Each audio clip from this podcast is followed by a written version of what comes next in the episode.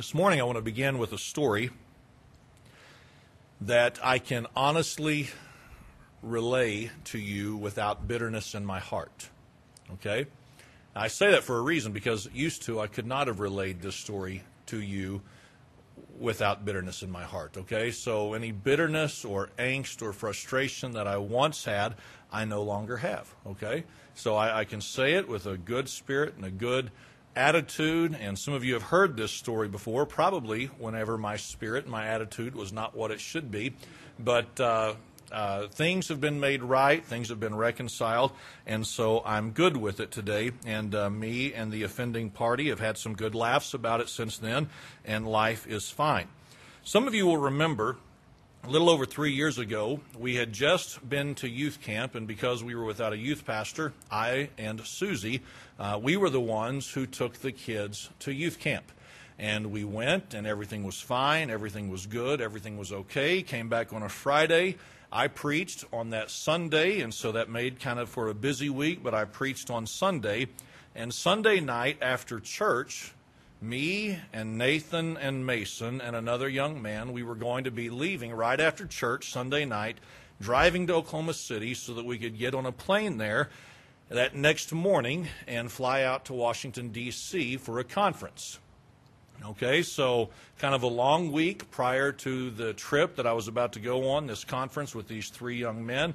And so Sunday night I was pretty tired. Got to Oklahoma City around 11:30, spent the night with my parents and was going to have to get up early, I think around 4 or 4:30 that next morning to be able to go to this conference out in Washington D.C. Now, the purpose for that conference, or the purpose for that trip to the conference, was to take the third young man that I have not mentioned by name to take him out there and to expose him to some things and to let him see a church out there that, that I wanted him to see and I, I wanted him to, to just, again, to experience that. And so here he was. He was getting to fly out to Washington, D.C., a trip that he wanted to take, a trip that he was excited about, his very first time to fly, his very first time to really go on a long trip. And even some men in the church had given him some spending money just so that he could have fun while he was out there. Okay, so here he is, this young man getting to go on this trip, never done anything like this before, and, and you would think just absolute excitement about the trip, would you not? That's what you would think. That's what you would envision in your mind. Well, that next morning, again, around 4 or 4.30, I don't remember what time we woke up, but we got up and my parents were awake because they are early risers, and so they were there with us, and we were getting ready to leave and they were going to take us to the airport, I believe. And, and I said, Hey, Dad, real quick, take a picture of us because I want to kind of make memories with this trip because, again, it was going to be special for all of us, but hopefully for this one young man in particular. And so, as I said, Dad, would you take a picture of us? He said, Sure, you know, that's fine. And, and so we stood in front of my parents' fireplace there in their house. And, and as we stood there, just before my dad took the picture, my mom, in a very cheery tone, said, Smile. Because that's what you say, right? When somebody's about to take your picture, somebody says to you, Smile so that you look pleasant in the picture. If you go back and you look at that picture that was taken, guess what you see? You see three individuals who were smiling. Myself, Nathan, and Mason, we were all smiling, just as my mom had instructed us to do at that unreasonable hour in the morning. The fourth person who was in that picture, he did not smile. And not only did he not smile before my dad captured that moment, you know what that fourth individual said? He said, I've got nothing to smile about. I've got nothing to smile about. Now hold on. You've just been transported from Pampa to Oklahoma City free of charge. You are about to get on an airplane with a ticket that costs you nothing to go to a conference that your preacher does not have to go to to be happy because he just spent a week with you at youth camp. I've had about all the youth I could handle at that point, my son and Mason included. All right, so I, was not needing to take another trip with young men to be happy, but you're about to get on a plane with a ticket that you did not pay for, that you did not purchase. You're about to go see a part of the country that you have never seen before and may not ever get to go back to. And, and you've got money in your pocket, you've got money in your wallet that you did not work for, that men in this church gave you, and you want to stand here and say, You've got nothing to smile about? What an attitude. What a stinky, rotten, pathetic, immature, awful, however long you want to go describing this. What a pitiful attitude, young man. And when those words came out of his mouth, I've got nothing to smile about. Let me tell you something the love of Jesus did not flow through my mind. I had thoughts raced through my mind, but none of them were things like this. Embrace the young man. Show the love of God to this young man. Let this young man know that you understand. No, whenever I heard him say, I've got nothing to smile about, I thought, my goodness, we're in for a long week. Now, I say that to say this. I want us to think about Satan for just a moment. Because Satan is a real individual, is he not? We do not see him with our eyes. We cannot touch him with our hands. But we know his presence is real, and we know that the presence of his demons are real. For those of us who believe the scripture, we do not think that Satan is just some myth or just some fairy tale, but we believe that this is an actual being that was once in heaven, who was kicked out of heaven as a result of his rebellion to God's authority in his, in his presence and, and in his being. And, and so Satan and, and the fallen angels that we now refer to as demons, we believe that, that such creatures and, and such individuals, for lack of better words, truly exist in this world. And as that is so, here's what we know Satan loves to play games with the minds of individuals. And Satan has been doing this for thousands of years. And Satan is quite skilled in getting into a person's mind and getting into a person's head and, and, making them think things that they have no business thinking about. Would we agree? It's happened to me, and if you're honest, you'd have to admit this morning that it's happened to you. That there have been moments where we have been entertaining thoughts, that we have been entertaining ideas, and if we would just step back for a moment and examine what in the world we are thinking about, we would say to ourselves, where in the world did that come from? and it came from the influence of Satan or his demons in our thought process because no normal, rational person would think such a thing would entertain such ways of thoughts. Now, I say that for this reason. Today is November 8th, which means we are 18 days away from one, one of what I believe to be the most important holidays that we as a nation celebrate. We're 18 days away from Thanksgiving. We are 18 days away from that day where we set aside everything else that is going on in our life for the purpose of, at least in theory, for the purpose of giving thanks. For a Christian, we would say we take a day to reflect and to, to think about things that we are thankful for, and we are giving thanks to God for what we are thankful for. But here's what happens so many times in a person's life things aren't going perfect around the holidays. Things are not everything that they would like the holidays to be. Something has happened, or something is about to take place, or, or maybe we think something is about to happen, or we think something is about to take place. And, and, and here's what it looks like sometimes. Well, we don't have any money this year. Okay? That's a bummer. Or my health isn't what it was last year. Hey, hey, listen, I'm not going to lie to you. That stinks. Somebody may say something like this Our family is so dysfunctional, it's ridiculous. I, I hear you.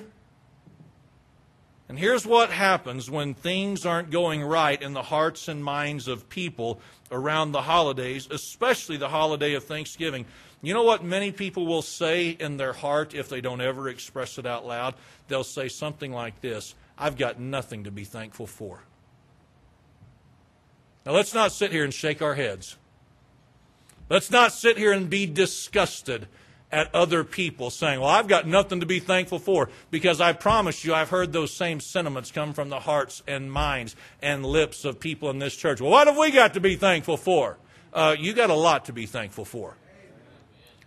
And I've got a lot to be thankful for. And yet, many times, if we're not careful, you know what we reveal about ourselves? We reveal this same immature, childish, selfish attitude that the young man revealed three years ago when asked to smile on an early Monday morning. There are many people who will wake up in 18 days and their attitude and their spirit will be something like this What do I have to be thankful for? We're going to spend the next several sermons looking at some things we have to be thankful for. I'm going to try to help our attitudes this year. Not just one sermon, we're going to get seven sermons. And you're like, oh, great. Yeah, it's, hey, it's better than you think, okay? Seven things that we will have to be thankful for by the time Thanksgiving gets to us. So here's number one. What is it? Well, I'll tell you in a minute.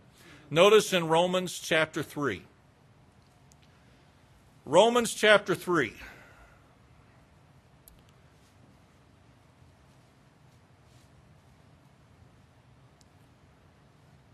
Here's the Apostle Paul writing to a group of believers in Rome, and he says this For all have sinned and come short of the glory of God. For all have sinned and come short of the glory of God. You know what Paul just said to the believers there in the church in Rome. He said, Every one of us are sinners. Okay, I, am missing the whole Thanksgiving theme with this one. Well, just hold on, okay? Every person in this world is a sinner. Everyone is a sinner. We were born into this world sinners. Now, I know that you know this, but I know that most of us aren't going to argue this, but I want us to think about it. There are some people in life who want to say something like this oh, I don't like the way that sounds. That just sounds so negative. And, and, and I think in general, I'm a pretty good person. Well, you and I, in general, according to our own standards, we may seem like pretty good people, but you know what the Bible calls us? The Bible calls us sinners. I am a sinner. You are a sinner. Your parents are sinners. Your children are sinners. Your grandchildren are sinners. Your great grandchildren, they are sinners. Every one of us has sinned because all of us are sinners. And because of our sin, we have fallen short of the glory of God. Someone may say something like this Well, you may think that you're a sinner, and you may be okay with calling yourself a sinner, but I choose not to call myself a sinner. Again, I want a better self esteem. I, I want to think more highly of myself than that. Well, you're allowed to do that, but you'll be wrong. Because, see, here's the problem. Whenever we begin to look at ourselves, maybe the things that, that very few people see, maybe the things that we don't let anyone see, here's what we have to admit. So many times, though we are good people, we can be quite ugly in our actions, can we not?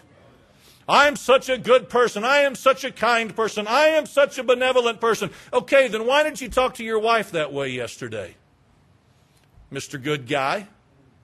Oh, if you're such a good woman, if, if you're such a fantastic lady, then, then why is it you said what you did to your husband yesterday? Well, it's because I was angry. Okay, but your anger revealed your sinfulness. Because when you were angry, you didn't control your emotions the way that a good person would. And so we can sit here and say, well, I'm a good person. Okay, well, if I'm a good person, then that means I have to be good all the time, even in my dealings with my wife or you ladies with your husband.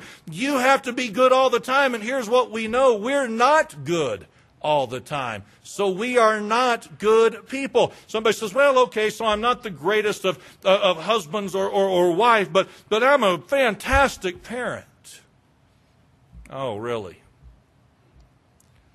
So you think that's the way a parent ought to speak to their children when they're upset? Well, you, you keep bringing up when I'm upset. Yeah, because that's what begins to reveal who we are. See, a good parent wouldn't talk to their child that way. A good parent wouldn't respond in that fashion. A good parent would not do something like that in, in relation to their children. Well, we've got to be willing to admit I am a sinner and I see my own sinfulness in my own family, in my relationship with my wife or my husband, with my kids. And, and if that's not enough to convince us, just ask yourself this. How many times do you treat your coworkers in ways you know you ought not treat them? Yeah, that's work. Uh, no, no, no. You said you were a good person. How many times do words come out of your mouth that ought not be said? That's because we're sinners. How many times do we covet? How many times do we lust? How many times do we steal? How many times do we do we lie? How many times do we fail? How many times do we miss the mark? How many times do we fall short of the glory of God? Friends, if we would stop and think about it and be honest, we sin on a daily basis. There is not one of us who is righteous. No, not one. And you know this as well as I do if you've been in church very long at all. Even when we are in our best condition, even when we clean ourselves up the best, even when we have done really good for a while, you know what we are in the presence of God? We are nothing more than filthy rags. In Romans chapter 3, verse 23, Paul said, We're all sinners. And we've all come short of the glory of God. There's not one of us who is a good person. Every one of us are sinners. So if you look over in Romans chapter 6, if you turn the page, Romans chapter 6, you see the first part of verse number 23. Paul, in writing to these believers, says, and you know what? The wages of sin is death. You know what we all deserve because of our sinful lifestyle? The fact that we're ugly to our spouse, the fact that we're rude to our children, the fact that we're, you know, disrespectful to our coworkers, the fact that we say things we shouldn't say and we steal and we lie and we cheat and we do all these different things. You know what we deserve because of that? The Bible says we deserve death. I deserve death and you deserve death. And not just a physical death, but Paul is talking here about a spiritual death. You know what the scripture tells us if you read through the whole counsel of scripture? You know what it reveals to us? It reveals to us that because of our sinful condition, we deserve to be forever separated from God when we die and spend an eternity in a place called hell. That's what we deserve. Well, I sure don't like that. Well, I'm sorry, but that's what the Bible teaches that the wages of sin is death. What do I deserve because of my sin? What do you deserve because of your sin? Because I have fallen short of the glory of God, because you have fallen short of the glory of God. Every one of us deserve to be forever separated from the presence of God in a place called hell that the Bible refers to as a place of, of fire and brimstone. It, it, it's a lake of fire. It is a horrible, horrible awful place. And nobody in their right mind says, Well, I want to go to hell when I die. People want to go to heaven. People want to spend forever in a in a happy place, in a good place, not a place of torment, not a place of misery, not a place of anguish. So, so they want to go to heaven when they die. So, so what do people do in an effort to try to be able to go to heaven when they die? Well, here's what most people do. They decide to try to work harder. I'm going to try to work harder at being a better person. I'm going to try to work harder to be that better husband. I'm going to try to work harder to be that better wife. I'm going to work harder to be that better parent. I'm going to work harder to be nicer to my coworkers tomorrow. And I'm going to work harder to not say those words anymore. And I'm going to work harder to not do that anymore. And I'm going to work harder not to watch that anymore. And I'm just going to work harder and I'm going to work harder and I'm going to work harder and I'm going to work harder. But you know what the problem is? The scripture says this, that we can never be good enough to earn our salvation or to earn a deliverance from hell. This makes sense? I cannot be good enough because even when I am trying to be good enough, you know what I will still do? I will still fall flat on my face. I will still be a sinner at the end of the day. So here I am. I am born a sinner, and because of my sin, the Bible says that the wages of sin is death. That is exactly what I deserve. I deserve not just a physical death, but I deserve a spiritual death. And so, what do I want to do to try to fix this? Well, I want to try to do what I can. And the scripture says you're not going to be able to do it no matter what. Why? Because you are an ungodly being, and I am an ungodly being. So, how does a person escape hell? How does somebody escape the torments of hell? How, how, how does somebody how, how, does somebody not have to go there when they die? Well, here's what the Scripture teaches: that some kind of an offering had to be offered, and some kind of a sacrifice had to be sacrificed in our place. See, I can't be good enough, and I, will never be righteous enough, and I'll never be holy enough to, to gain this favor with God. No, that'll never be anything that I am able to accomplish on my own. And so, what had to happen? Well, a perfect, sinless sacrifice had to die in my place. So, if you look in Romans chapter 5, you should be pretty close to it, all right? If you look in Romans chapter 5, notice what it says in verse number 6. For when we were without strength, when we were incapable of doing the, the job on our own, in due time, what did Christ do? It says there in verse number six that Christ died for the ungodly. You know what happened a little over 2,000 years ago? A little over 2,000 years ago, God allowed his son to be born into this world through Mary, that virgin birth. And as he came into this world, Christ lived a sinless, perfect, holy, righteous life. And for about 30 years, he lived a sinful, holy, righteous life. And at that 30, 30 year mark in his life, he entered into this public ministry that would last for about three and a half years. And every bit of his existence and every bit of his being being born and, and, and a part of this earth and walking amongst men, every part of this was, was leading to the day that he would one day be sacrificed on Golgotha's hill on a place called that we refer to as Calvary. And you know what Christ did that day on Calvary? He died to pay the price for the sins of men and women.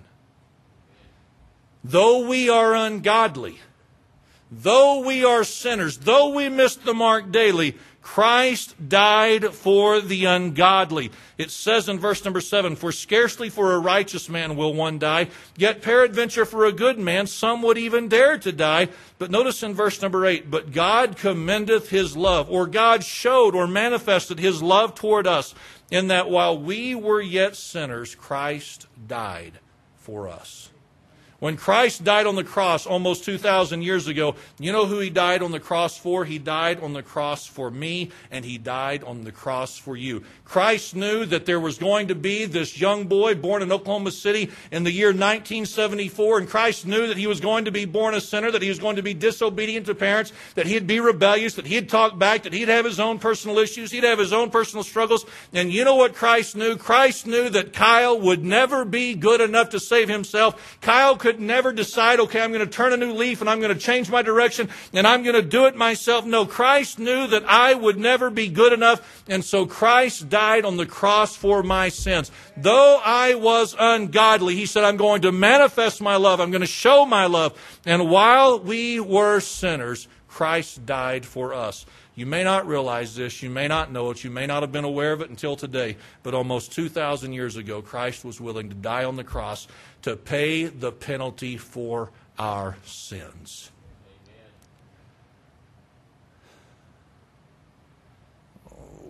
What did that provide? It provided salvation. It provided this thing called salvation. We can be saved, or we can be rescued, or we can be delivered from the death, the wages of sin that we deserve. I don't have to go to hell when I die, and you don't have to go to hell when you die, and no person has to go to hell when they die. And here's the beautiful thing it does not matter what the sins may be in our past. No one has to go to hell unless they choose to go to hell. Well, how do we know? Well, look over in Romans chapter 10. Romans chapter 10.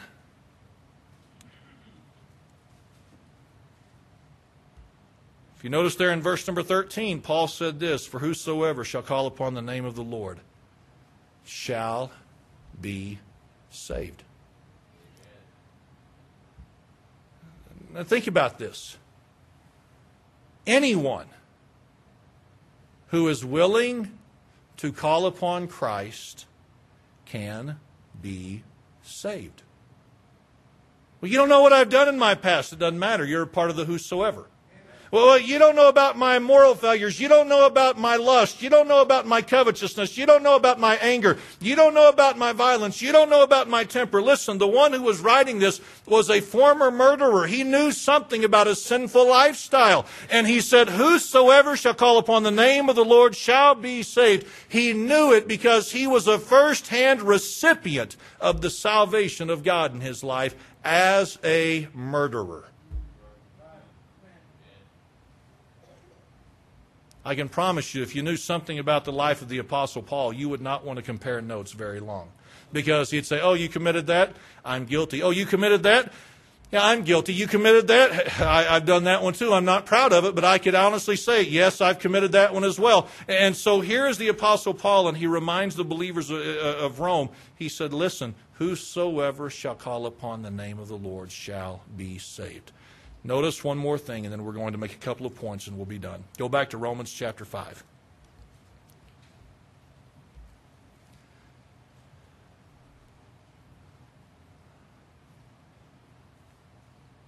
Romans chapter 5, verse number 9. Notice what Paul said.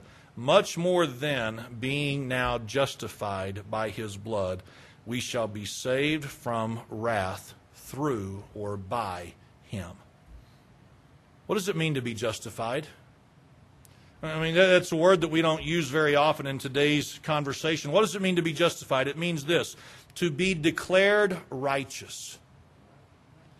He says to be justified by or through his blood. Whose blood? Christ. Because he commendeth his love toward us, and that while we were yet sinners, Christ died for us. When Christ died on the cross, he shed his blood, and for the person who will call upon him to save him, follow this, for the person who will call upon Christ to save him, through the blood of Jesus, or, or, or through him, the work of Jesus Christ, Paul said, You have now been justified.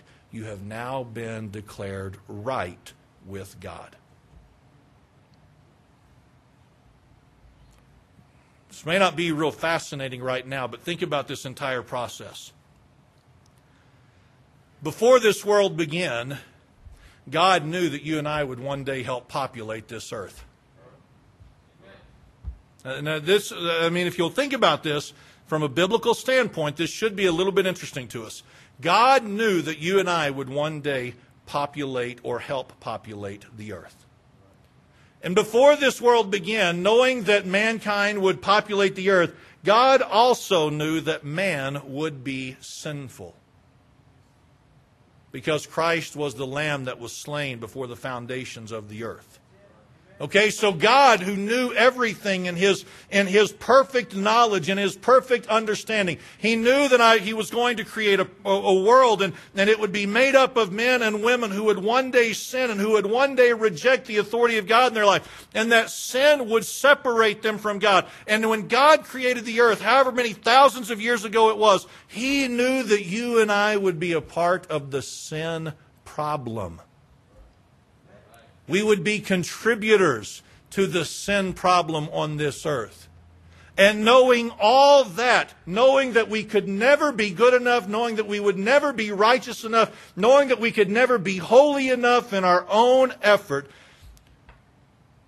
God sent his only begotten Son, Jesus Christ, that whosoever would believe in him would not have to perish but would have everlasting life.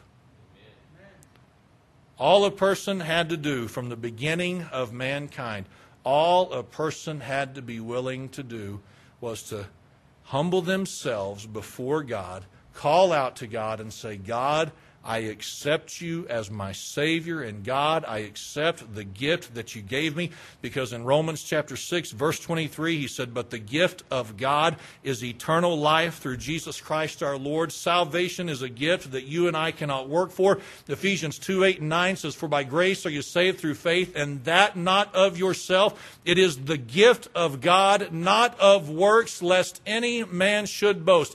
The only thing you and I had to do to escape the wrath and the judgment of God. The only thing you and I had to do to escape hell was to say, God, I acknowledge I am a sinner. And God, I need you. And I'm asking you to save me. Because, God, I know I can't do this on my own. And, God, I know that I can't be good enough. I prove that on a daily basis.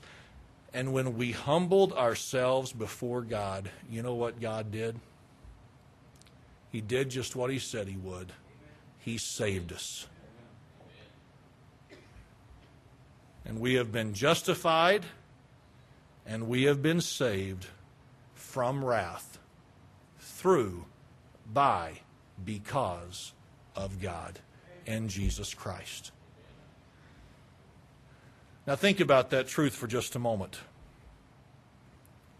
Our salvation has nothing to do with our net worth. Christ did not first look at our portfolio and see if we were worth saving. Are we listening to this? That should encourage us because most of us weren't worth saving. We don't exactly bring a lot to the table when we come into the presence of God. Well, Lord, I mean, if you checked out my bank account, I got like dollars and dollars right now. Our salvation had nothing to do with our portfolio and how much money we had. The poorest of poor people can be saved, just like the richest of rich people can be saved. Think about what Christ was willing to do for us. You can be poor and you can be saved and you can die poor and you are no less saved than if you had a million dollars in the bank.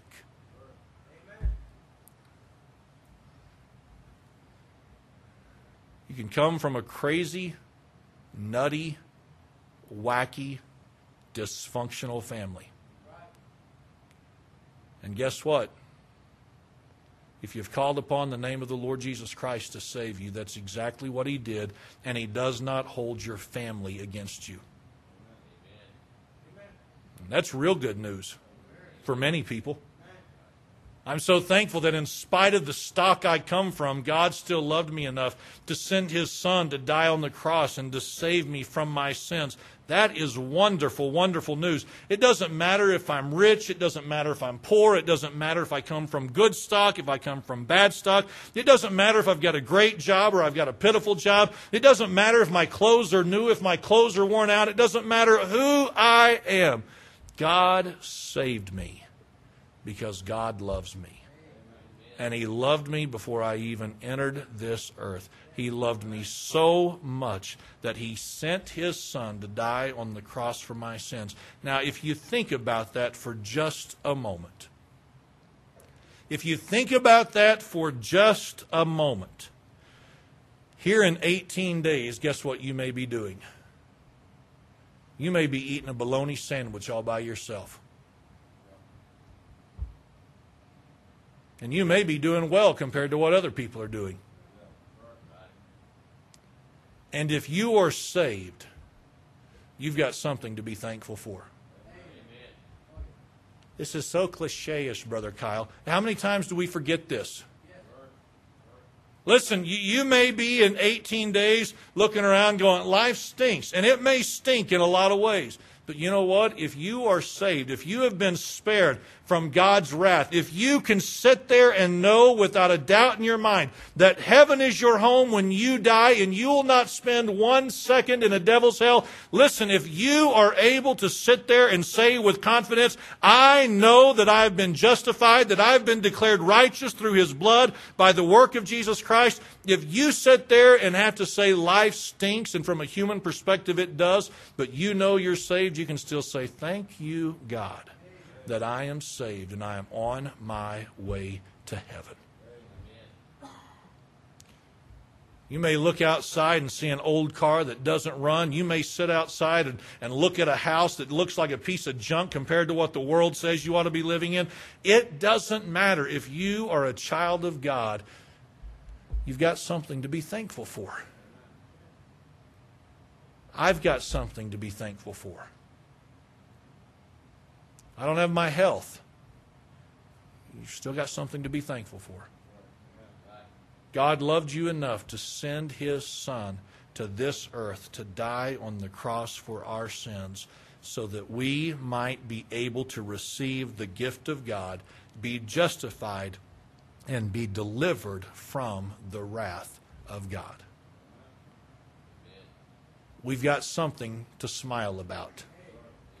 We've got something to be thankful for.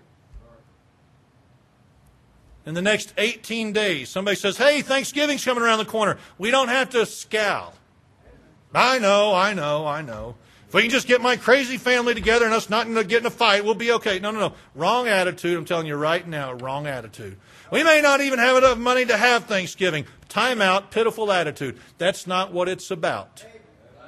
You are saved. You are a child of God. You are on your way to heaven. And if you breathe your last breath right now and you enter into eternity in heaven, you've got something to be forever thankful and grateful for. Listen, don't, don't be like the young man who, who said, I've got nothing. No, we, we've got a lot. We've got our salvation, and that's just one out of seven. And the series could probably go longer than that of things we have to be thankful for. We're just going to focus on seven of them. But let me just add this and then we're done. Thanksgiving is 18 days away. And the saved have much to be thankful for. You know who doesn't have much to be thankful for? And those are the ones who have not yet ever humbled themselves before God and said, God, I need you. God, I cannot save myself. God, I cannot be good enough. God, I, listen, for the ones who are still trying to do it themselves, they are still on their way to hell. Not because God doesn't love them, but because they have yet to humble themselves before God.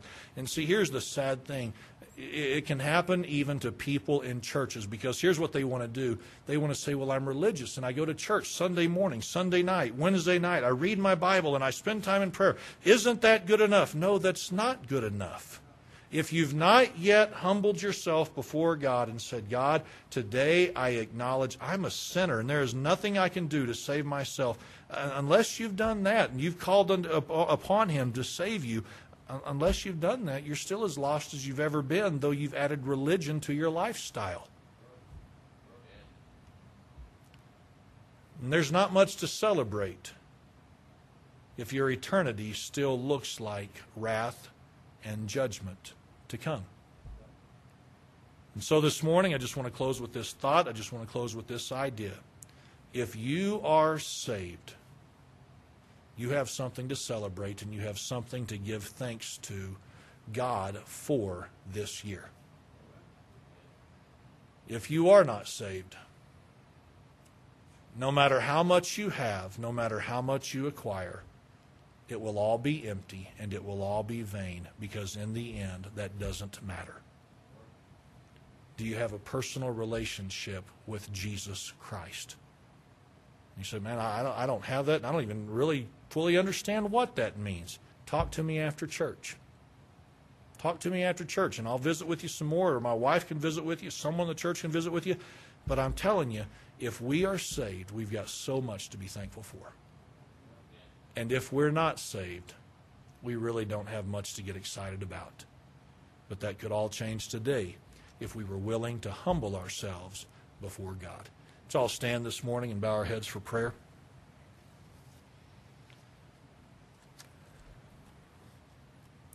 Father, as I come to you this morning, I pray that you would help us today as children of God to just stop for a moment and reflect on your great love for us